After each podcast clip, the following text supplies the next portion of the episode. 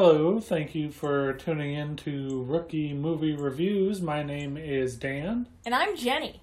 and today we watched Avengers Endgame. Jenny, what did you think of Avengers Endgame? Gotta say, this has to be one of the top 100 movies. Phenomenal. We did just watch this yesterday, and the day before we watched Infinity War. Yep, So That we were true. back to back. back to back. Uh, I'm gonna put a briefer version of the disclaimer from Infinity War. Haven't seen every single movie. Things I say might be contradicted by earlier movies. I'm sticking with it. Just wanted to get that out there. Cool. Um, should we jump right into it, or anything to? Oh, uh, the housework first. Rookie movie review at gmail.com and our website rookiemoviereviews.com. Rip the paper. Do what you gotta do. There we go. So hit us up on those sites or at that address and we will respond. I actually haven't looked in that inbox since its creation. So maybe we have a ton of hate mail. I hope we do. Um, the movie Avengers Endgame begins with Clint Clint Burton Barton. Barton uh, Hawkeye Hawkeye. giving an archery lesson to his family. No music; it just cuts right in. It's kind of jarring. There's not even a Marvel intro before this. It's bam, Hawkeye. Good scene, I think. Um, it really sets a somber tone because as he does this archery lesson, you can see his care towards his family. Turns around and they're all gone, and he has no idea what's going on because this takes place during the snap. So, really effective opening at showing that this is going to be a bit heavier of a movie. The end game movie. Uh, further in that vein of seriousness, immediately after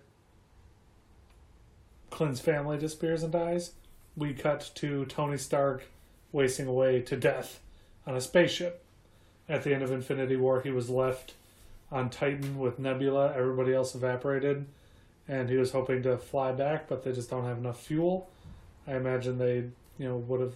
The plan was to teleport back with Doctor Strange or something, um, but he was disintegrated in Infinity War. So here they are Well, on it's the ship. Thanos' ship, isn't it? Or it's the Guardian ship. I think it was the Guardian ship. I don't recall. They must. I mean, they must have had, like, fuel stops they knew about or something. Yeah. Well, then I wonder. Maybe Yeah. Tony's just not familiar with. And Nebula doesn't know the ship, maybe? I don't know. It's a good point. What was their return plan? I just assumed that if it all worked out, they would have been brought back with Strange, but no, doesn't hold up under scrutiny. I'm sure there's some reason that we're taking for granted. There's gotta be. Um, I liked one moment because this whole scene is Tony being light with Nebula. They're playing paper football, and then he goes to record basically his final goodbye to his wife, and it's a very sad scene, very sad moment. And there's this one intercut with Tony doing the voiceover of his speech where he's offering some MRE to Nebula. She slowly pushes it away. Um, it's like really minor, but it kind of shows like we're really dealing with death here, and Nebula's changed a lot as a character from a psycho murdering machine, which we see later on in the movie, to a compassionate character, and Tony is fleshed out as offering, even though he probably knows Nebula doesn't really need food, and he knows he's gonna die. Like, it's just a super impactful moment packed into this little gesture of offering some food to a character, you know. Touching touching sequence. Yeah. So, seems final. Seems like he's gonna die because he collapses, and Nebula has to prop him up in the captain's chair. And then who shows up but Captain Marvel? Yes, who was introduced in a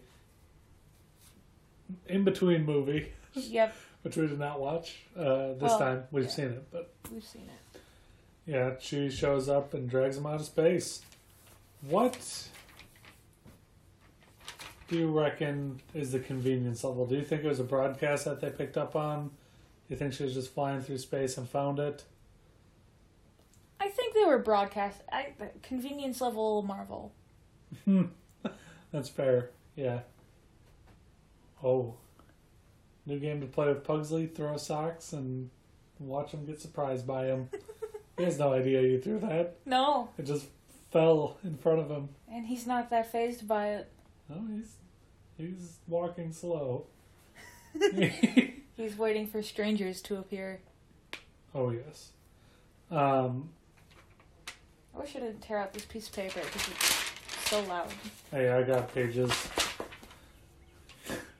Oh, uh, one thing that I wanted to point out is when we see we see Hawkeye's family die, and then after that is when we get the Marvel title card that uh, goes through all the superhero pictures and stuff, and we hear a totally different song Oh than yeah, you would expect, and it kind of struck me how much that stands out as different and weird, the different song and different presentation because Marvel has such a strong brand identity that by the time they get to the final movie here, they can do one slight thing different, and it really raises your alarms like something is going on, something's abnormal here. So that was that seems to be a, a cool opportunity, very unique to Marvel to use, and it kind of stands in for why I think this movie is so cool overall, not as its own movie, but as its position as the cap on this massive endeavor and everything that's built up to it, including even the title card. Any hoozle.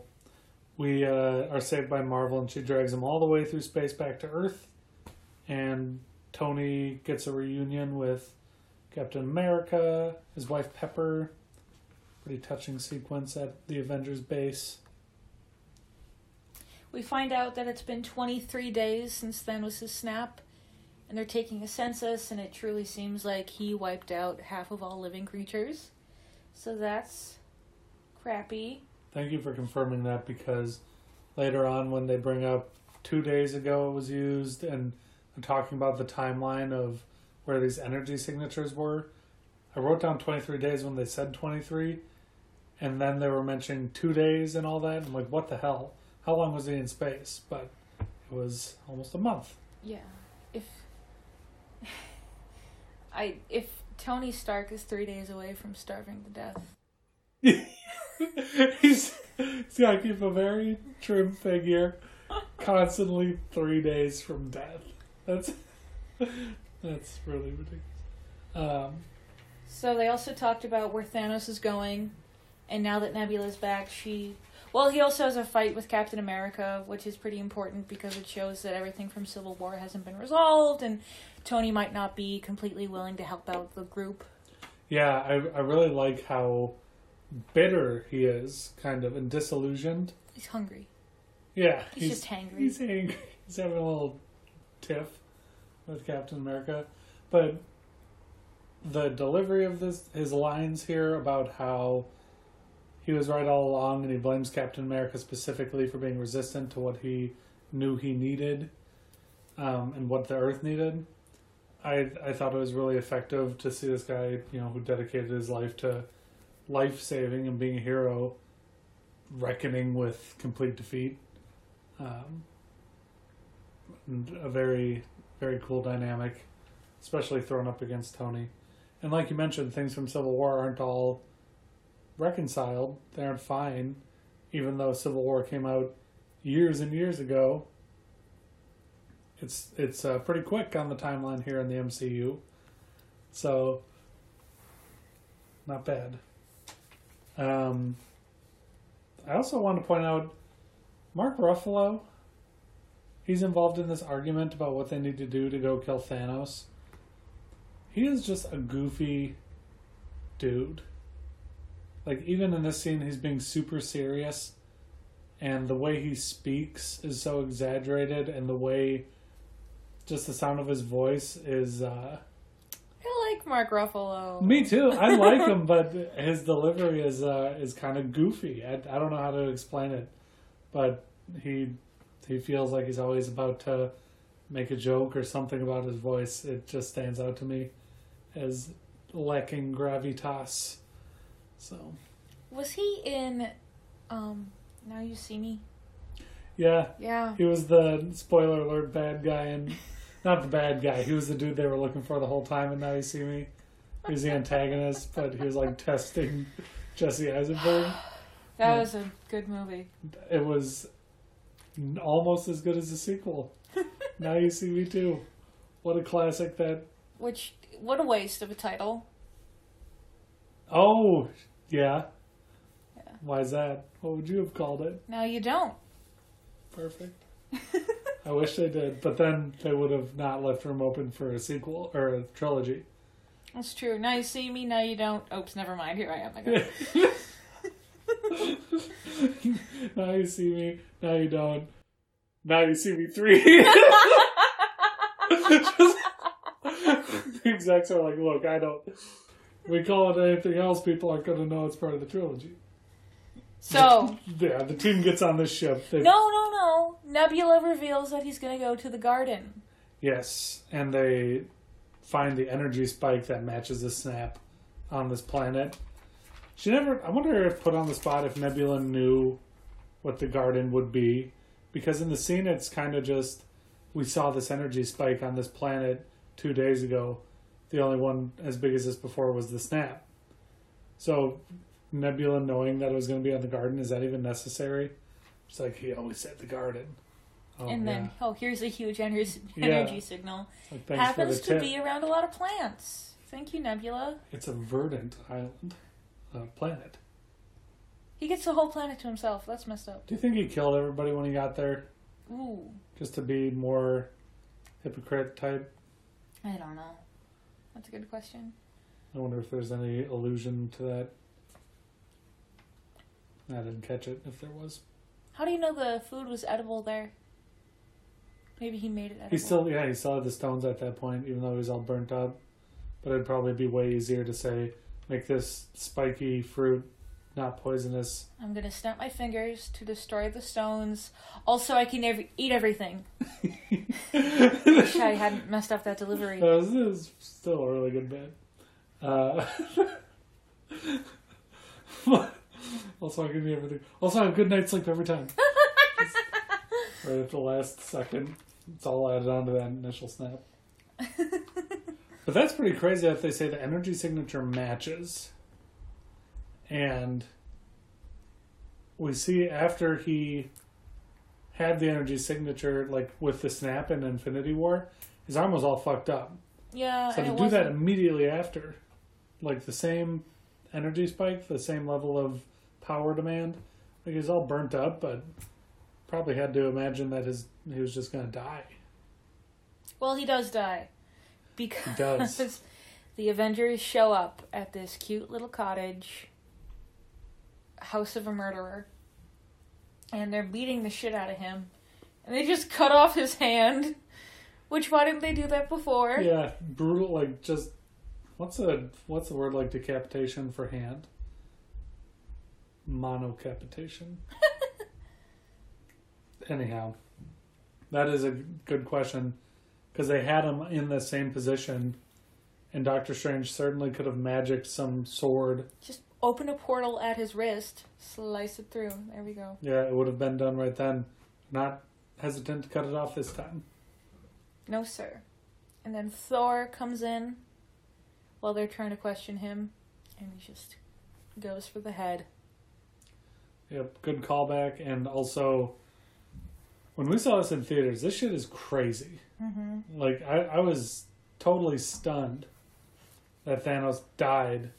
This is all the first. I, I double checked the time. This is within the first half hour, where they, you know, two characters have moments of horrible death. Hawkeye's family dies. Tony Stark accepts death. It's all reunited.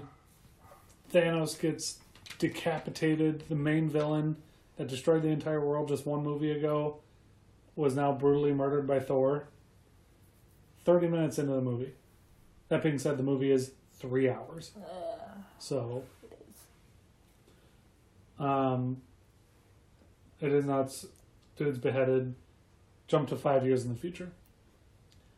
Captain America is running a grief circle and kind of talking with this guy about how, uh, you know, this guy went on a date and they both are still just sobbing over how their life is completely different and how everything's horrible. And um, I like the scene because it seems like a really good read on what Captain America would become. There's probably not too much universal threat anymore. Everybody's reeling. And, uh, you know, if you're not going to be out there swinging a shield around fighting people, seems like a good fit for him to be his mentor, positivity force. That's what he needs to do in the community. So I like that characterization of, of Cap. Right after this, we cut to a van. We cut to Chang, Ken Jeong, which was exciting. Yeah, Because Community is getting some traction in the world. So it's a good show. it's a great show. So we cut to a security guard in some uh, storage facility unit, and uh, a mouse is ruffling around, and it accidentally turns on the time machine that Scott Lang, Ant Man, was stuck in. And I haven't seen Ant Man or Ant Man and the Wasp, so Me neither. We're not true fans. Uh, so he gets popped out of the van, and he has to slowly figure out what's happening. And he's walking around deserted streets, and we see cars on bricks. I think it's a Prius. That doesn't matter. But it's like a nice neighborhood that has obviously been ramshackled. There's garbage everywhere.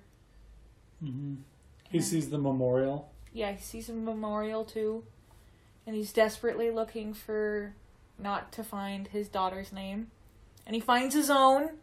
Then he, yeah, womp womp womp. It's like a Twilight episode. Then he goes home, sees all that stuff, and he gets to meet his daughter, and she's older now, Yeah. and it's good. That's a good payoff movie. It doesn't even matter if you've seen Ant Man. Yeah, truly. It was so well communicated. Or at least, I feel like if you're going to be on board for Endgame and you haven't been lost by what has gone on up to this point, you're down to just be like, okay, this guy was in some other dimension, I guess. Teleported back, has no idea.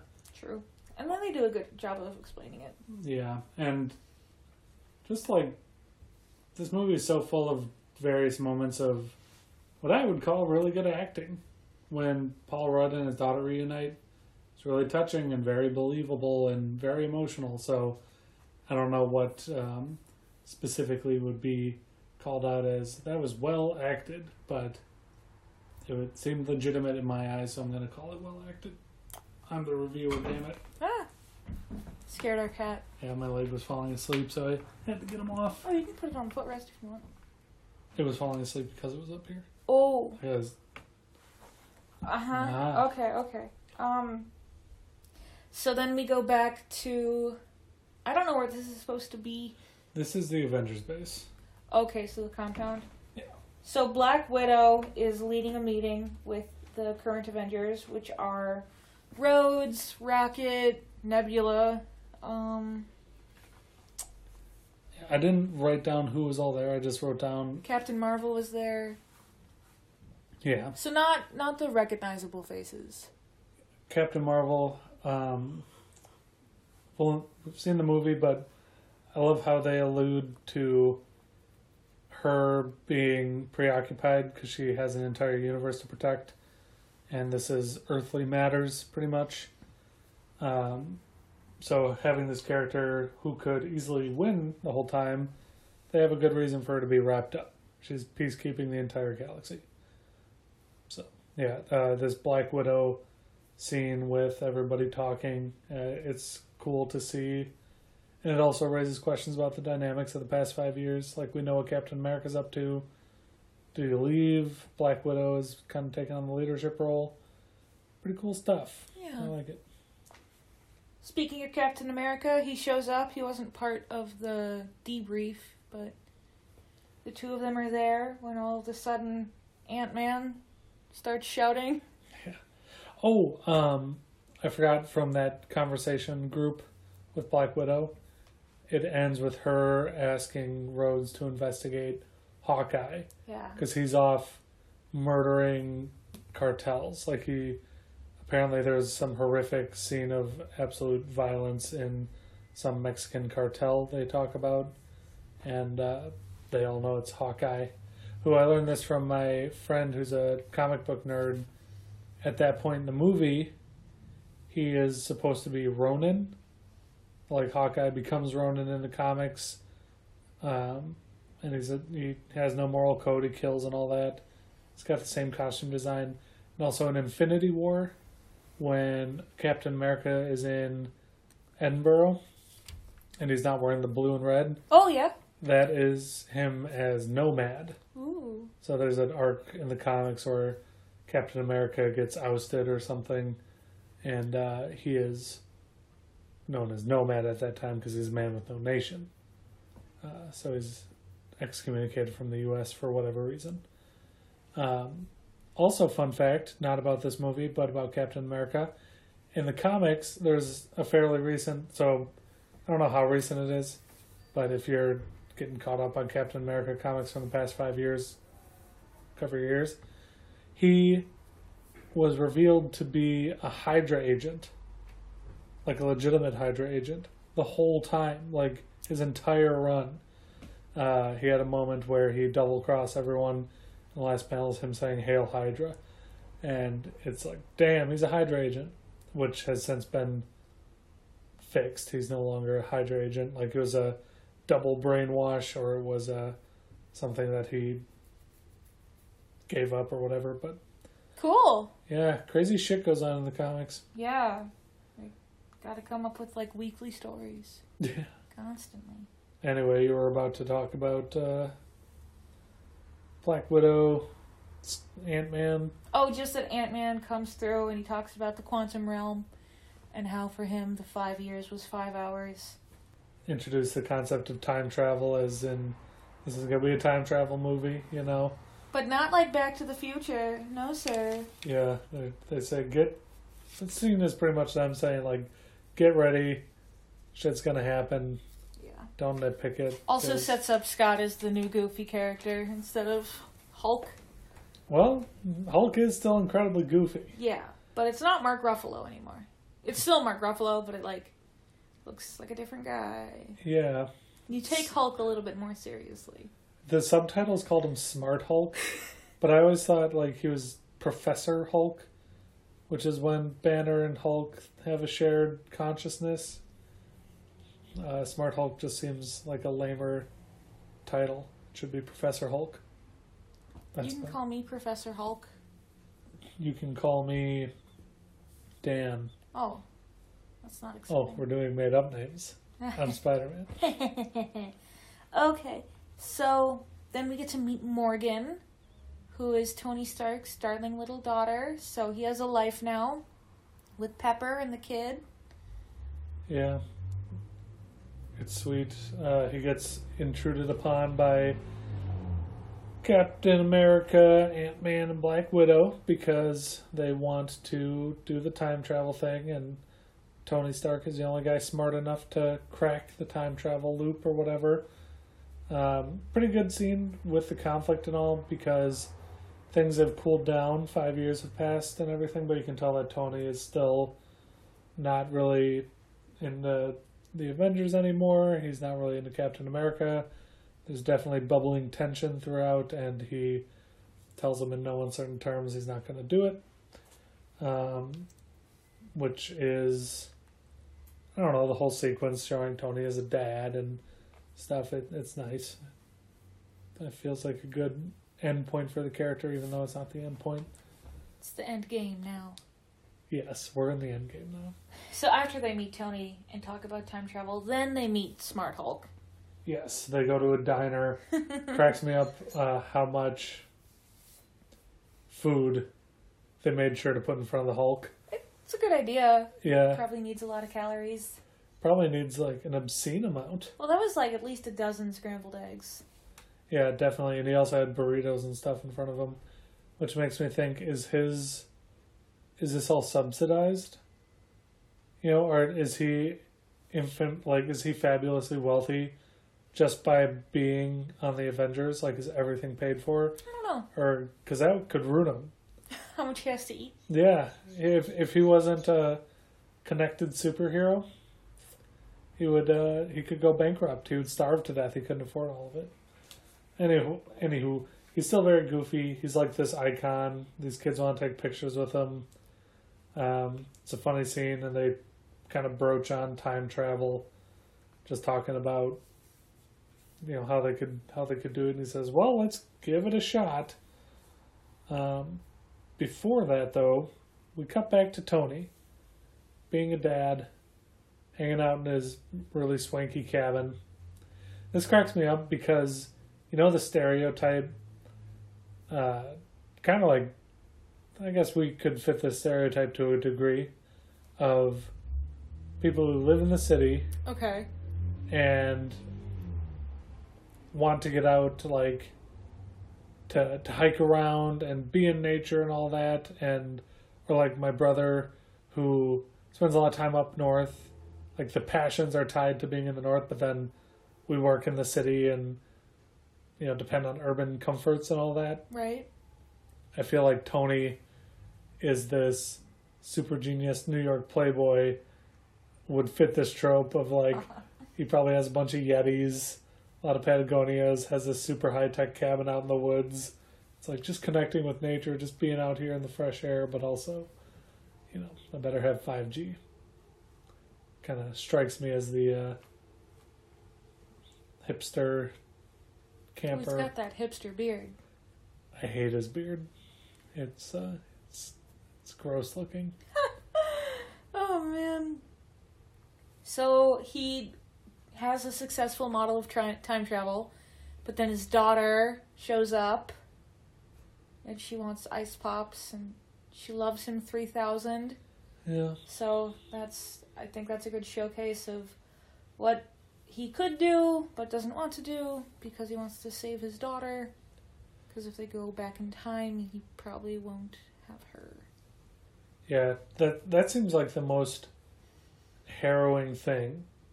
Because you go back in time, you might fuck up and and die or whatever, but also knowing what you have in the present day, if any of your actions happen to interfere with that, it'd be scary. Although they do specifically call out how when you go back in time, the time you left becomes your past, so it is inevitable.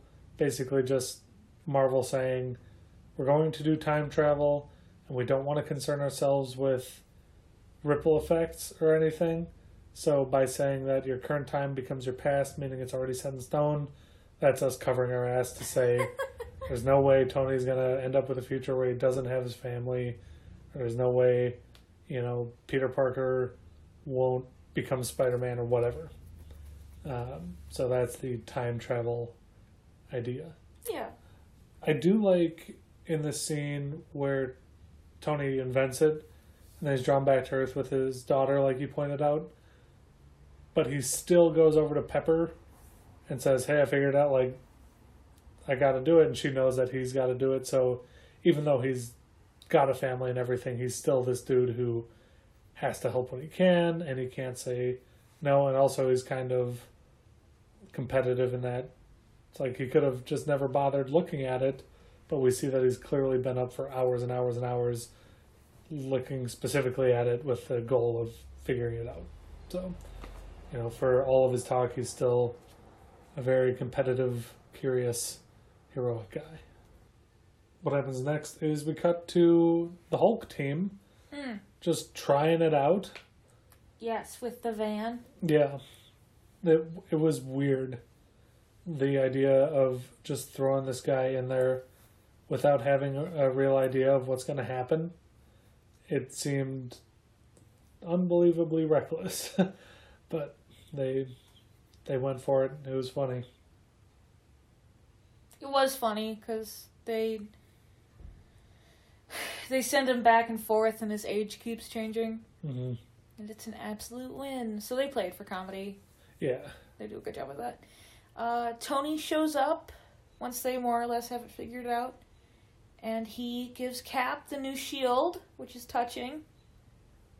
Um, and I like the moment between the Hulk and the Ant Man when Nebula and Rocket are landing, and they blow away Ant Man's taco, and Hulk shows up and gives him two of his. Yeah. His food has to be subsidized. You're not giving away two tacos. Yeah. Right. You need eight tacos to. You need to hoard the tacos. uh, this is all these people are showing up because they specifically aim to get the whole team together if Oh, they're right. going to be doing this. So Yeah. yeah, Get the band back together getting the band together. This is also a scene that has become such a meme. with the tacos. Yeah, Yeah. the Marvel universe is so memed out, uh, and they pop up a lot. But I mean, they're still funny for what they are. Oh yeah. It's not like when we watched the Star Wars prequels. Watching those would have been really unenjoyable if not for how memed out they were, because they're just like not good movies. These are at least entertaining movies, you know.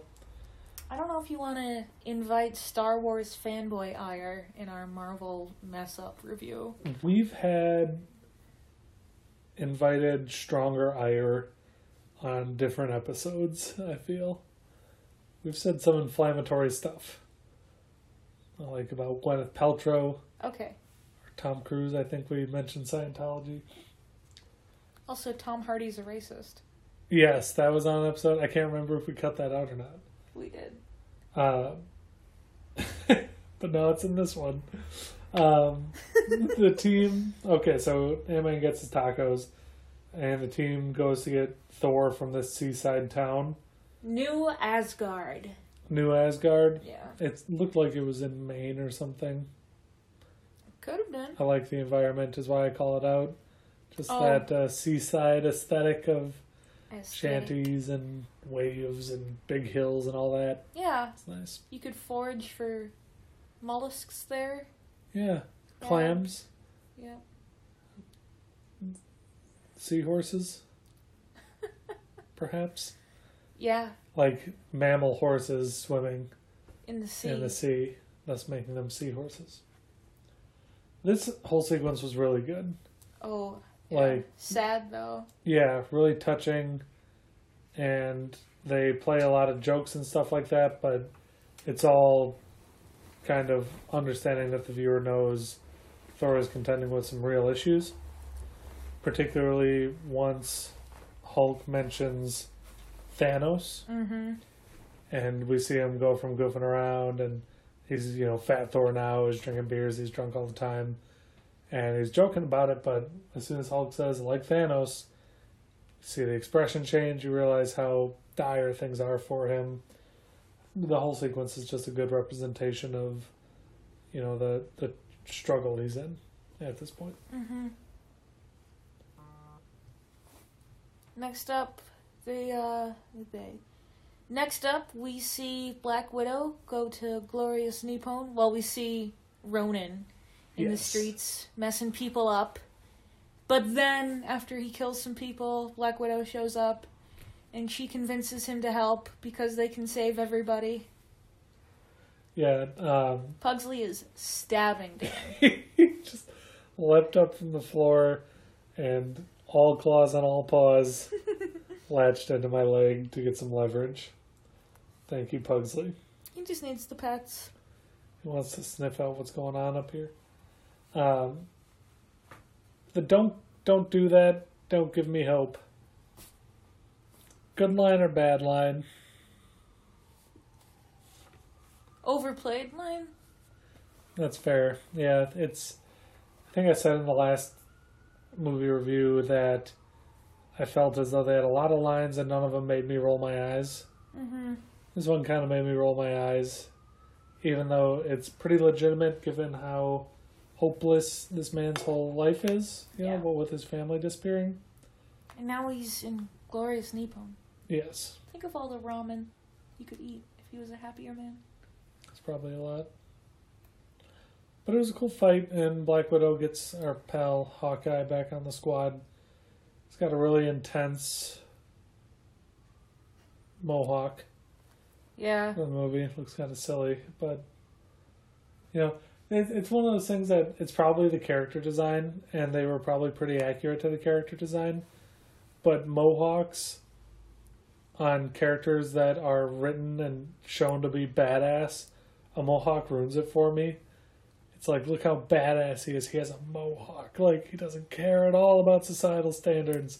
So, anytime a character has a mohawk, if they are written to be truly tough, the mohawk is very silly to me.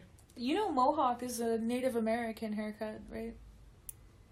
No. Well, I It's guess like a battle haircut. Doesn't make sense, but with mohawks, like like Native American people, right? That's a specific tribe, is it not? Well, the thing about me is that I'm white and ig- ignorant, so. The thing about me is that I'm white and ignorant. That's it. Me too. Uh, in any case, I stand by my claim.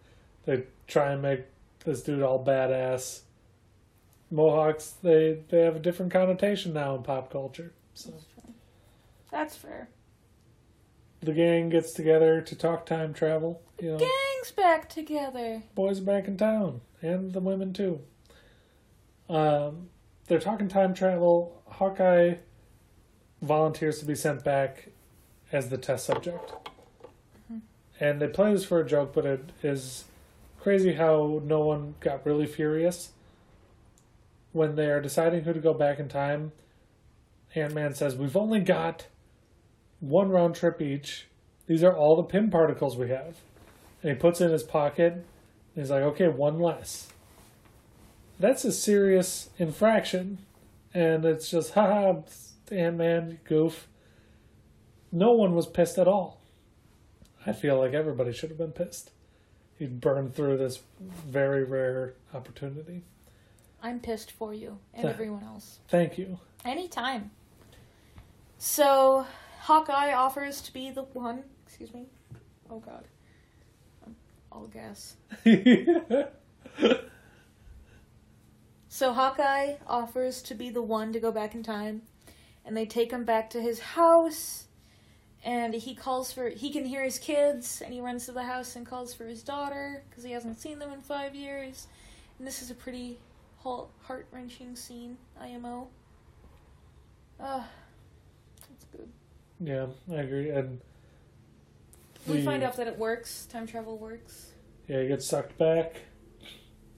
And then the team goes about discussing where they're going to go to get these stones. Mm-hmm. Because we never explicitly said this, but they decide that the plan is to go back in time to get stones at various points throughout the MCU. And uh, they, they are going to do it before Thanos can. So, um, team picks targets for pickup. They've got it all planned out, and then they get in the machine and zip off, off to different times. What I really liked is how they pointed out if you think of the right year, there are three stones in New York. Yeah, that was Black. Widow, right? Yeah, yeah. Just good. I don't. I liked it. So one team's gonna go to New York in 2012 for the Tesseract, the Orb, and the Time Stone, and then another team is gonna get go to. Well, another thing we should talk about is that Thor is talking about the ether, the Aether, which is in Natalie Portman, and that's another sad moment because he's talking about her Yeah, Thor is breaking down what this and this power, this stone is, and again, it played for laughs, and it's belying a very tragic past for this guy. I feel. I wonder if they were writing for this movie, and they're like, "Whoa, Thor really gets screwed." You know, he's probably the most tragic character, and then they wrote around that, or if it was just all a happy accident that could have made him depressed no matter what. I have no clue. Uh, and then they talk about Vormir, and I think that this is bullshit that they don't explain what you have to do on Vormir. But it's it's what they have to do. So, Team One in New York is Captain America, Ant Man, Tony Stark, and the Hulk. Team two for Asgard is Thor and Rocket. And then for Vormir, we have Rhodes, Nebula, Hawkeye, and Black Widow. Okay. Yeah. Um, Vormir is Hawkeye and Black Widow.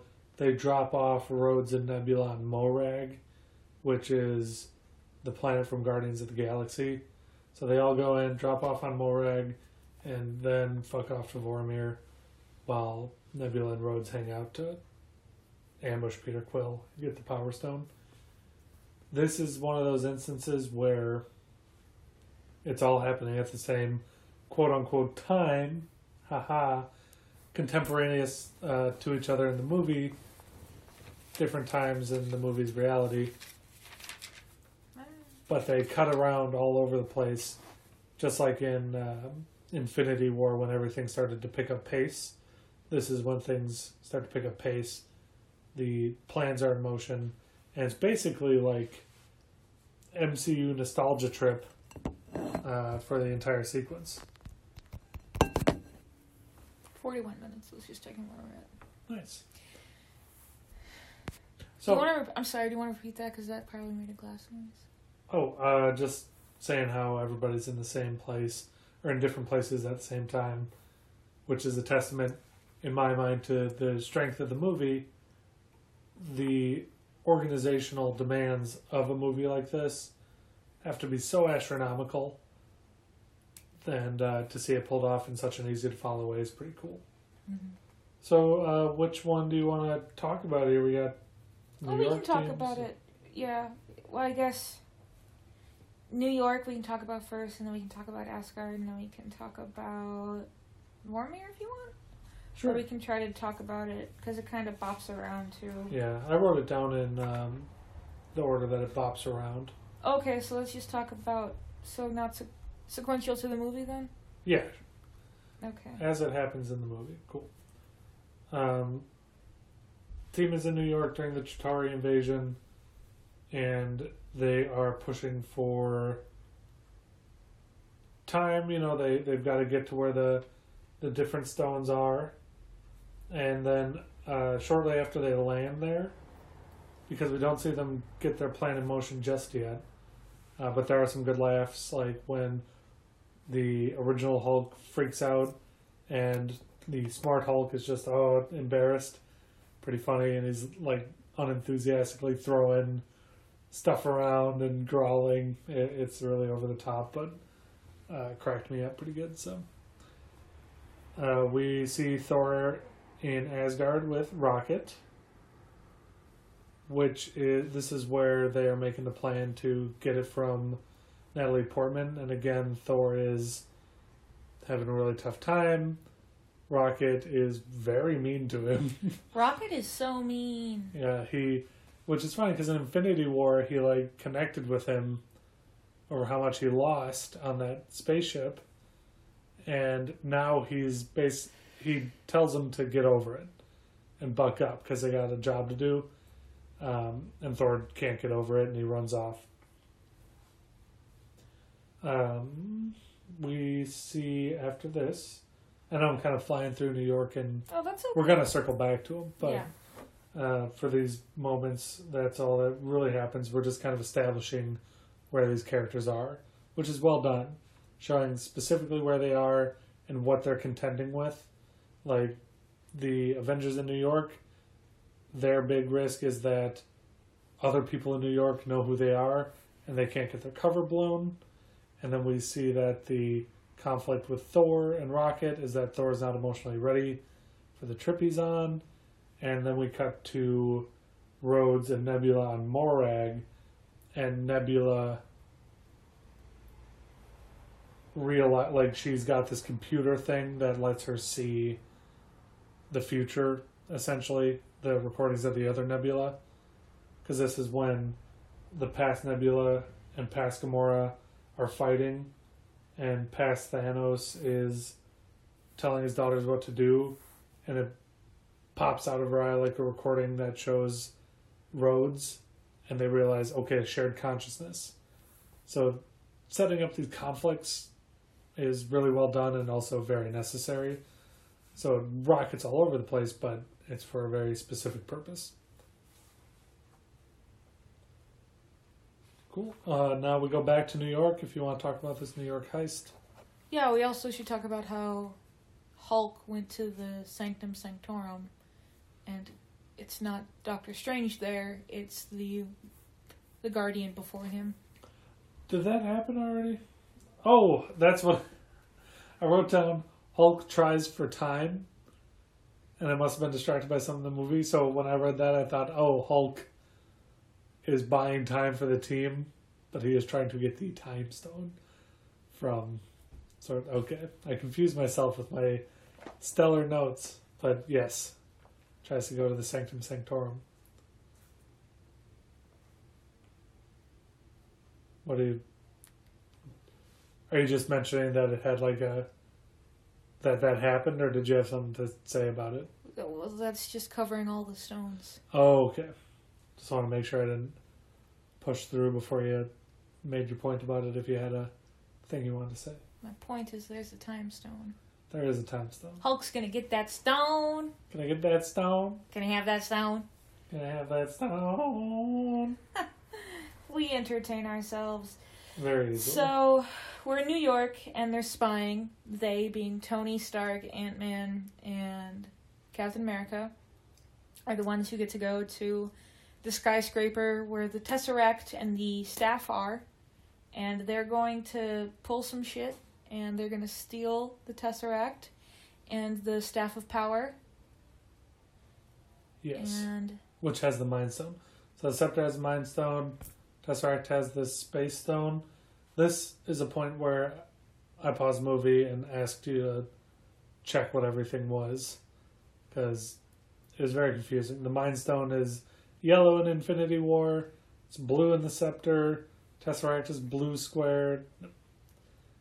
You really need to know what's going on. gotta color coordinate better. Yeah, Heck, I guess a yellow staff would have been lame looking. You know, something with a little golden rock instead of the cool blue rock. it's all about contrast, baby. Yeah. baby. Oh, yeah, baby. So, Captain America gets on the elevator with the scepter. Or with the Tesseract. He gets on the elevator with one of the stones. Yeah. Which are a bunch of Hydra agents Yes. stealing the stone. And 2012 Captain America didn't know this. Ooh, Ooh. he's a bad investigator. I love the point where he gets on and he's taking it from these Hydra agents and they don't want him to have it. And he says, Guys, hail Hydra, you know, and loops him in and kind of plays him.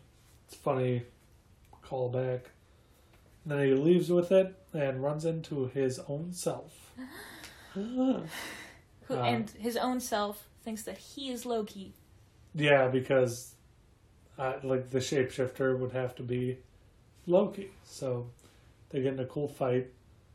The joke from this scene being uh, old Cap saying, "I can do this all day," new Cap saying, "I know, I know." Again, leaning on this lineage of twenty-three movies for everybody to see that and immediately get the joke because of how many times he said it, and it's a it's well done. I like it. Cut back to Banner and the Sorcerer Supreme talking about the Time Stone. And I think this is so cool how Tilda I don't know her name, so Tilda Swinton. Tilda Swinton. Oh, yeah, you don't know the Yeah, I don't know the character's name. But Tilda Swinton time sorceress? yeah, she's.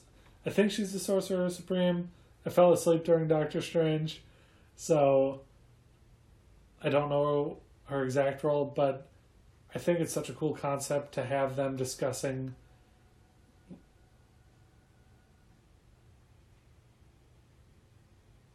Our neighbors must be watching a movie. Yeah, like an opera movie. That was weird. Just hear a man belting out a beautiful tone. I think it's a really cool idea for the Hulk is coming to argue why he needs a stone. And Tilda Swinton is a sorcerer supreme, I, I guess. And she has such advanced knowledge of the future because of the stone that they're basically speaking as contemporaries. Like, at this point, Doctor Strange doesn't know he's going to become Doctor Strange, but she knows that Doctor Strange is the chosen one, essentially. And they get to kind of have this conversation as if they both have all the cards. And it's just a cool thing to watch unfold. I don't know. It stood out as a particularly neat conversation. I also like how they buttoned up the splitting of reality, and how they're gonna fix that too. Yeah, Because they're so they're not dooming six other realities to save their own. yeah, and it's cool visualization with the threads Mm-hmm. and everything as she removes the stones from this hypothetical thing. She ends up giving him the stone because Hulk says, "Well, he gave it to us. He gave it to Thanos." Which Well, was- he's Banner at this point because she knocked Banner right out of Hulk. oh yeah, she separated the guy's soul. Um, but yeah, he says, "Well, Strange gave the big bad the stone," and rather than be pissed, she says, "Oh well, that explains it. Here you go. Clearly, there's a bigger plan at play," and uh, coughs it up. So gets away with that stone. And does is this when Tony kind of screws up his plan? Yeah, so Tony fakes a heart attack, and well, no, what happens is Ant Man pulls 2012's Tony's tube, gives him some kind of AFib, and he falls to the floor, and then he kicks the Ant Man kicks the briefcase toward modern Tony. And modern Tony has the briefcase, but then Hulk comes down the stairs. Because, as a joke earlier, they're like, hey, there's no room in the elevator, Hulk. Take the stairs. And Hulk's pissed, taking the stairs. Yeah, he bursts open the door and he knocks the briefcase out of Tony's hands. And Loki is able to get the Tesseract back. So it seems like they screwed up big time. yeah, that that's their shot, and it has been shot. We go to Ebony Maw and Thanos, kind of examining Nebula. Torturing her. Yeah, torturing. In the same setup she was in, in Infinity War, kind of suspended, not actively ripping her apart, but definitely treating her like a robot rather than a person. Um, I forget what they find out in this scene. I didn't write anything down, just that they were torturing her. Basically, He knows about the plan to get the stone, and he knows about cool. them collecting them, essentially. He also sees that he is inevitable and knows he wins. Okay. Perfect. I'm on the page then. Uh, we cut to Thor talking with his mom, hmm and this is again just really potent of Thor's character, you know, not knowing where he is in life and his mom offering guidance and advice. It's really sweet. And his mom dies today. Yeah, he's got so that knowledge. His last conversation with her. Um, he summons his hammer from the Mjolnir. past. Uh huh. and is still worthy, which is cool. It must have been such a boost for Thor to be worthy after five years of wasting away, you know? Well, he wasn't wasting away. He was bulking up. He was getting mass to cultivate muscle. you have to tack on mass first. It's key. Okay. So Tony gets a bright idea because they're out of Pym particles, and it seems like they can't do anything because they just have the particles to return. But he realizes if he goes back to 1970, he can go to, I want to say it's NASA, but it's not NASA. It's somewhere in New Jersey. Some military base. Yeah. And he can get more Pym particles because his dad invented them. Um, no, No. Hank Pym. Oh, Hank Pym, who worked with Howard with Stark. Howard Stark, yeah. So they travel back in time. They're going to get those particles, those sweet, sweet particles, and the Tesseract. But the negative is that they have to go to New Jersey. Man, slick burn. what happens before this, too, is that Rhodes and Nebula get the Power Stone. Power Stone, and Rhodes teleports back, but Nebula can't. Mm. Um, so we go to Jersey, and this is particularly a risky move because they have to use the particles that they were going to use to get back to their time to go further back in time and uh, kind of gamble that they'll be able to make it work.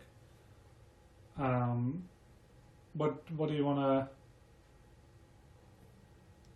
I mean, you, you should take the uh, the dad scene. You know, No, the- it's okay. the the dad. So they go. To, Tony goes downstairs to get. You're skipping over how Steve saw Margaret again. I think that happens after he gets the stone. So Oh. Tony goes downstairs to get the stone and runs into his dad Howard, Mm-hmm. and then Steve goes to Pym's office to get the particles and sees Peggy because they both are kind of forced to. Well, Steve is forced to hurry it up because he was on an elevator with Shirley from Community. Yvette Nicole Brown. Yvette Nicole Brown, who called him suspicious. Two cast members from Community are in this movie. Yeah. Wow. What a flick. What a marvelous cinematic experience. Truly. Uh, he hides in an office, and he just happens to hide in the office with that belongs to the love of his life, and he stares through the blinds creepily, inches from her face, wide open blinds. She does not see him, and he walks off after gets up top. What? What I miss? It's also the 70s, and she has a picture of him on her office desk, so she's still holding a candle for him, even though it's 20 years later. Oh yeah, because he disappeared in like forty-five or something. Yeah. Yeah, I guess I took that for granted. She's found no other man to match Steve.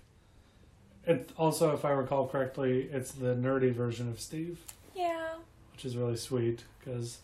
Who loves skinny nerd? No, cut that out. um, yeah, so Cap gets Pym particles, sees Carter. Tony has a heart to heart with his dad.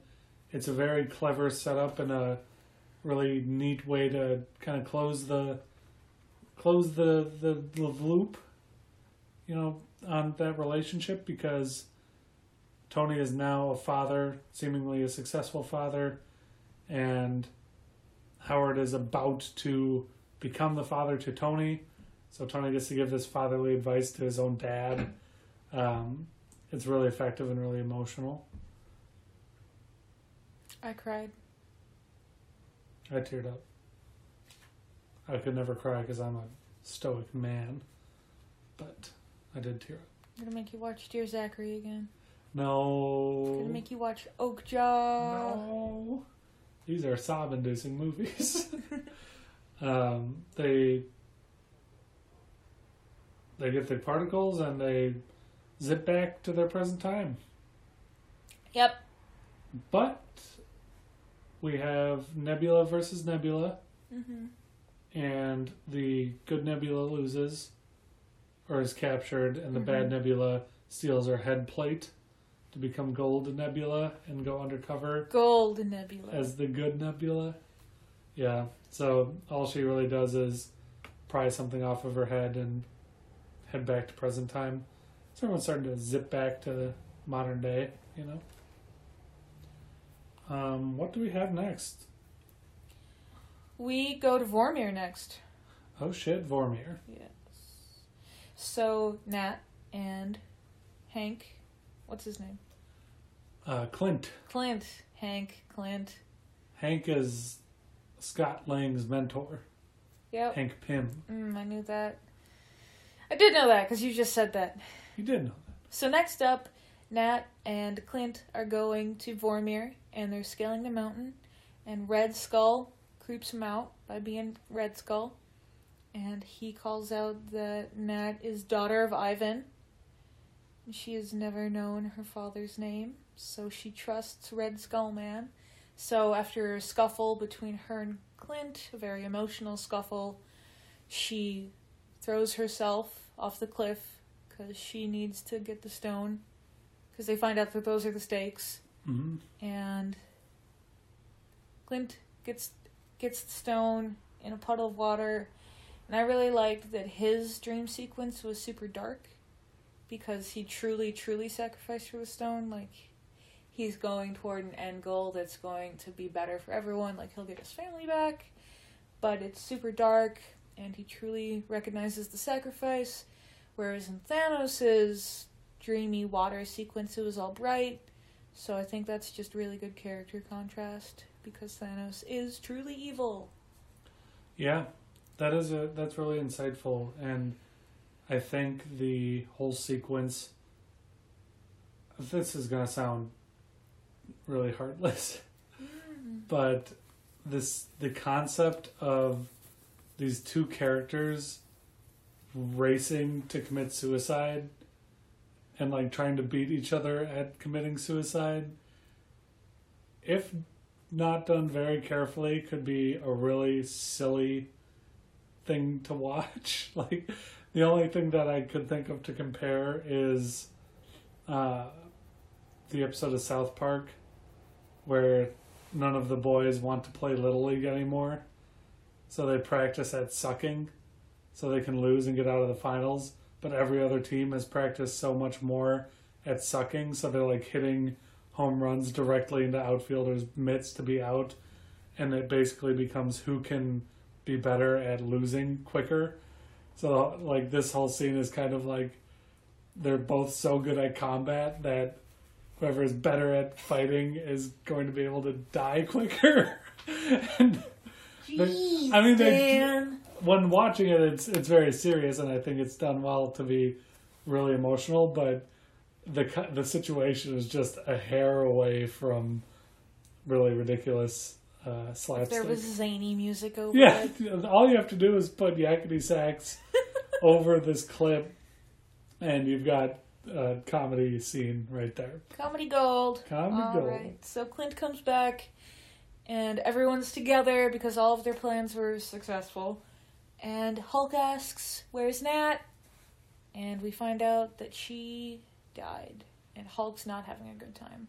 But the show must go on, and Tony Stark has created a glove to hold all of these jewels, and he um, sorry, he he makes a glove to hold all the jewels, and the glove is really small. And Hulk says, "I'm the one who has to put it on." And I'm like, "This is silly. Why not just make a huge glove?" But it's obviously it's obvious later on why not just make a huge glove. But I just thought that was. Oh. I just thought that was kind of fun. And the stones apparently are mostly gamma radiation.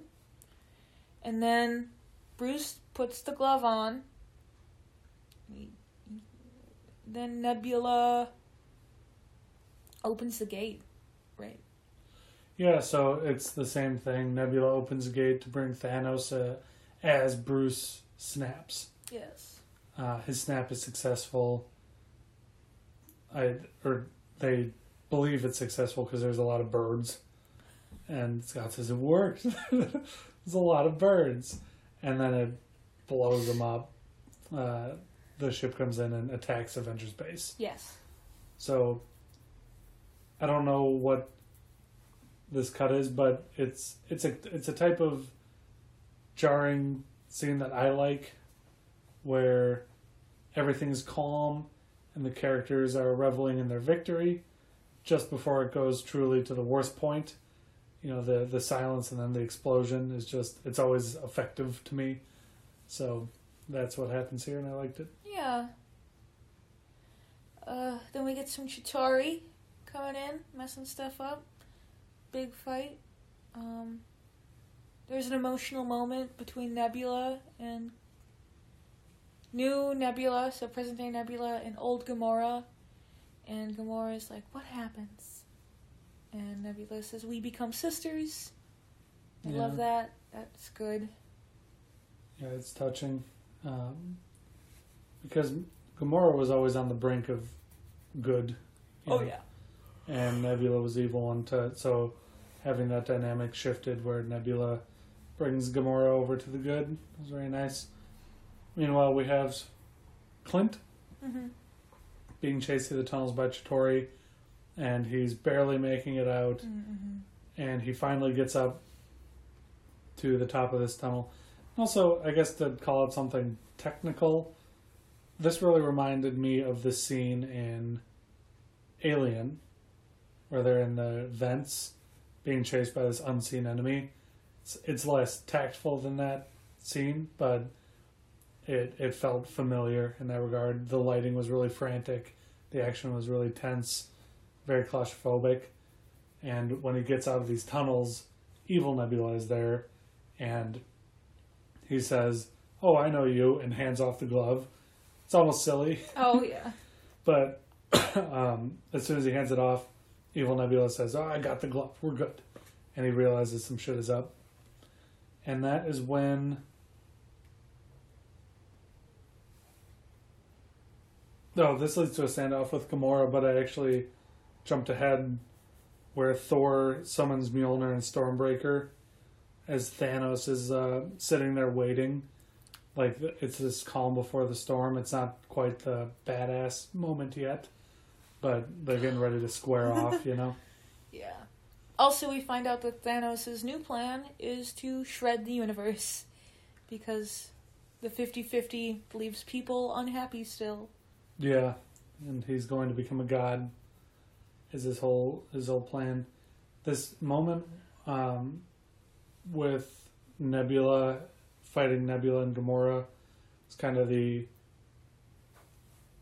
It's it's a the the conclusion of Nebula and Gamora becoming sisters, and also Nebula literally destroys her past self. So overcoming it, it's you know man versus man, but literally, and she shoots man in the chest. Uh, or wait, no, that's not man versus man. That's man versus self, and she shoots self in the chest to triumph over self. So not the not the most deft hand of storytelling structure ever, but effective. Um, Yeah, so we're about to get in the shit. So if there's anything you want to cover before uh, we get into the shit, no, no. then bring us into the shit, Jenny. So I don't know if I can do this scene justice because it's Yes, just too can. cool. But Thor is fighting Thanos and he's kind of getting his shit rocked. And His shield's being splintered, pretty much. yeah, yeah, Cap is fighting Thanos. Oh yeah. Sorry.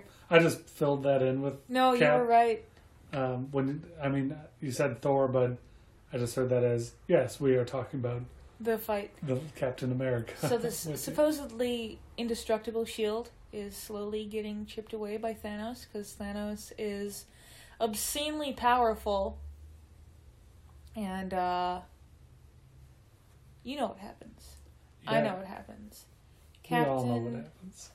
picks up Mjolnir. He calls down some lightning, and it gets real. I this It scene is- is so cool. It's fucking awesome. Yeah. and just the the build up to it. Thanos is really giving the beans to Thor and Cap, Mm-hmm. and just this moment where you see it float in and fly in, and then it starts to come back, and you know before you see what's going on. Comes back to Captain America's hand. He's this worthy warrior, and it made me realize these like weapons in this universe, like the shield, and I guess you could count the Iron Man suit, even though he's that's really the character. So Cap Shield, Mjolnir, Stormbreaker from Infinity War, all of this shit is so significant that as soon as you see something like this, like just Mjolnir starting to float backwards towards where it came, it has so much impact, and it's so effective at showing this crazy moment uh, because you are so connected to all the other movies, you know, um, which is, I think, like the main strength of Endgame. So it's like, yeah, the moment is cool because this character we like is kicking ass, but it's also tying up all of this effort from the entire MCU into a um, really significant thing. What's that? Um, like intertextuality, where you get elements from different things and you can combine them into a meaningful statement or whatever. Is this an art term? No, it's like a film thing, but I'm probably Oh. using it wrong. Um, basically, the ideas behind many things can combine to make a new idea, and Cap kicking ass with the hammer is a good idea. Oh shit. Pulling your hair out. Yeah, that was Yeah. an accident. I was just trying to play with it. So the army of uh, Thanos is summoned. We we see Cap standing there with his broken shield and hammer, getting ready to fight. But then, what happens here? Massive good guy army. Oh yeah, through the portals. all the people who got murkdirked have come back through Doctor Strange's portals because Doctor Strange is back. They're all ready to kick some ass, and they did do it so that it's it's people coming back five years later, so Morgan's not in danger or anything, stuff Mhm. like that. Um, it's a massive battle scene. Huge, yeah. tons of hero moments. I wrote down my two favorites for this whole, or my three favorite moments here. A Stark and uh, Parker hug, Yeah. and Spider Man says, "Oh, this is nice," you know, like just goofy moment, but also very meaningful. Scarlet Witch fighting Thanos, which says, "You took everything from me," and he says, "I don't even know who you are." We get to see her power, and it's a badass ass kicking moment. And then also when the battle is going dire, and all of a sudden these ships start firing their bolts up into the sky. Like what? So everyone's like, "What happened? Why are they shooting up there?" Say something just entered the atmosphere. Captain Marvel rips through the whole ship, just effortlessly, and blows it all up. Those are probably my top three from the battle. Uh, Captain Marvel is just ridiculously powerful, so uh, really cool scene overall. Yeah. Her whole sequence, it's like uh, obviously it's a really cool sequence. We can probably scoot over that cringy feminine. You know, when Yeah. they're fighting, she's not alone. It's just dumb.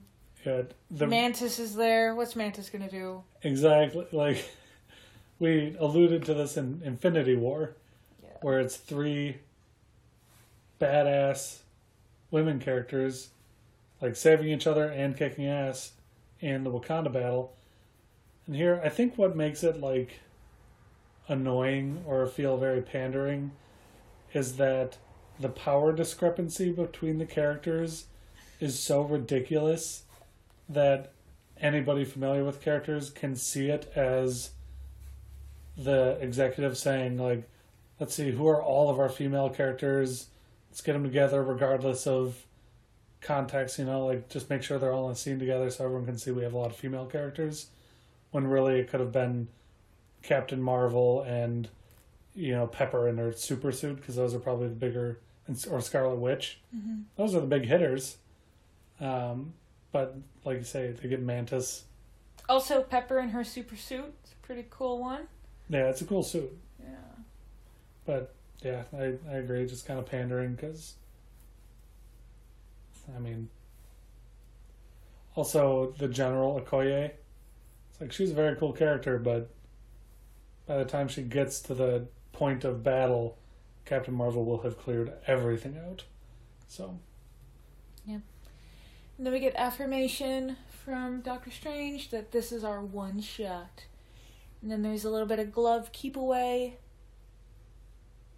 And we see Thanos snap, but we find out that Tony has taken the stones and they're in his Iron Man hand. yeah, And yeah, and Thanos says, I'm inevitable, but Tony says, I am Iron Man. it And was it's- so good. Ah, and then he snaps and then he dies. Yes, uh, all of the Chitauri turned to dust. Yep. Thanos turns to dust. Iron Man couldn't take it for some reason. Black Widow couldn't be brought back. Yep, so that means Gamora probably can't be brought back.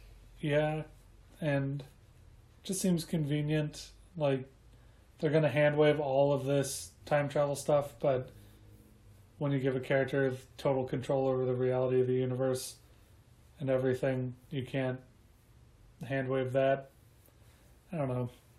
Especially because, like, how are the, if they ever want to bring her back? I think Black Widow's a prequel. I want to say I, I have no idea, but they're gonna have to come up with some way to bring her back. Yeah. It's just silly to me. It's too bad that she died. Yeah. Um. Then there's some more. Well, Tony dying's a really sad scene, Mm-hmm. Wait, the next sequence is the funeral. Which is also super sad. Yeah, there's a lot of great moments, um, like Hawkeye and Scarlet Witch connecting over like everything they've lost and all that, hmm and uh, Thor and Valkyrie like after the funeral. Like this is kind of going past the funeral, I guess. So, um, I don't have any big notes for the funeral. okay. Uh, well, we go back to New Valhalla, and Thor hands off the torch of rulership to Valkyrie, which is uh, good, and he joins the Guardians. Yes. which I'm stoked for. I don't know what the next Guardians movie is going to be, No. But it'll be hilarious. Oh, I bet. sure. Oh, we also see Quill is looking for Gamora, and the screen just says searching, so there's not confirmation if she's there or not. I actually got into a Reddit fight about it, Oh, really? because I said she probably got snapped away with the rest of Thanos' army, and I got downvoted a lot, and it might be because she joined up with Nebula, so she technically left the army. So there's a 2012 version of Gamora floating around, and she did get to meet Peter Quill, and she got to be told that she was in love with him. So Yeah. maybe that's enough motivation, like uh, when you were sleeping or while you were sleeping. Yeah, that movie is fucked up. I don't. I don't like it. Yeah, It also really tries to market itself as a Christmas movie right. by virtue of there being snow. It's not Christmassy at all, from what I recall. There is a scene where it's Christmas Day. But Mm. yeah, we don't have to talk about while you're sleeping. My only connection is that someone telling you you were in love as a motivator to make you in love. Yeah. It has Hollywood ground. Mhm. It's like like a rom com, like a crappy rapey rom com. That's my least favorite type. Crappy and rapey. Uh, Cap, you said it. Well, yeah, but I can't believe I said it. So they task Captain America with bringing back the stones to repair the timelines, as promised by Hulk. And he doesn't show up back in the time circle that they built. He's supposed to be back in five seconds. And they kind of show Bucky smile a bit, and I'm pretty sure that uh, it's alluding to the fact that he knows what Cap did before it's confirmed. And then he sees an old man over on a bench. Who's that old man, Dan? is that? old- It's Captain America as a Whoa. 70 to 80 year old guy. But uh, they go over to him. And I know that this is memed a bit. But they send Falcon up to him. And Falcon inherits the mantle of Captain America. Yes. And I think that's cool and all, but everyone points out how Captain America literally started a civil war over the defense of Bucky. hmm And Bucky's his friend, and he's stuck his neck out for Bucky so many times. And then Falcon is like a relatively minor character in the MCU. I think it. That's silly because we know that Bucky's tired of fighting. That's a good point. Okay. So Cap probably knows that he doesn't want the burden. Yeah. Right. Okay. You're turning me around on that. Very. That's a good point. Uh, in any case, we get the "No, I don't think I will" meme, Good meme. And uh, Falcon kind of asks what it was like, and then to cap off this whole saga of the MCU, we cut to Captain America dancing with um, Margaret. Margaret Carter. Very nice. Well, Margaret Rogers. Yes. Assumedly. Probably. It was the 40s. Probably. You know, none of this hyphenating bullshit. back then. That's they they found a really good guy to be Captain America, right? Like they picked a dude who is virtuous in the MCU. Yeah. Like that's the whole point. Right. But that dude growing up in the twenties and thirties, Oh, come on. he would have some dated ideas, and it's bullshit that he acclimates so well. Anyway, that's my last thought on the Marvel Endgame. What'd you like and dislike? What would you? Uh, I really like how hyped the movie was. Yeah. I feel like it was better than Infinity War. And I thought it was really clever how they brought back Thanos as a villain. Yeah, I agree. What'd you What'd you dislike? What did it, that feminist scene? I personally am a feminist, but I don't like it when executives decide that some political narrative is marketable and then they just kind of toss it in. Yeah, I think that's insulting, frankly, and there are better ways to do it that have meaning instead of just peppering it in and saying it's a good idea. see Infinity War. Yeah. Good points. Um, What do you like? What do you hate? What do you love? I liked What brought your ire? again the whole thing of how this is a massive capstone to this massive saga of movies and the craftsmanship and making it easy enough to follow Mm-hmm. even with time travel and all of these characters and all of these past events and all of the new events that occur it's all crazy.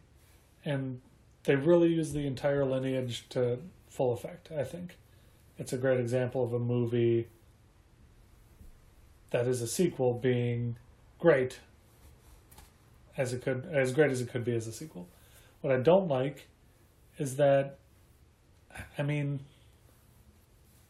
it's bizarre that a movie like this is on this list Yeah, like I don't want to be all hoity-toity about it, but the fact that it's higher rated than you know American History X or something is is strange. It's like yeah, it's good, but just wait until we talk about Joker. Like it's one of the best of all time. That's nuts to think about.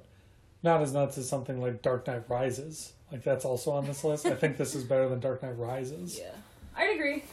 but it's just a weird it's a weird thing it doesn't fit in my view anyway want to rate it on three Yeah. one two three Eight. eight Hey, okay, right. so it's a half a point above Infinity War. yeah Good- Okay. good flick good talk Yeah, good, good flick, good talk, good pod, goodbye good. Oh, all right, toodaloos.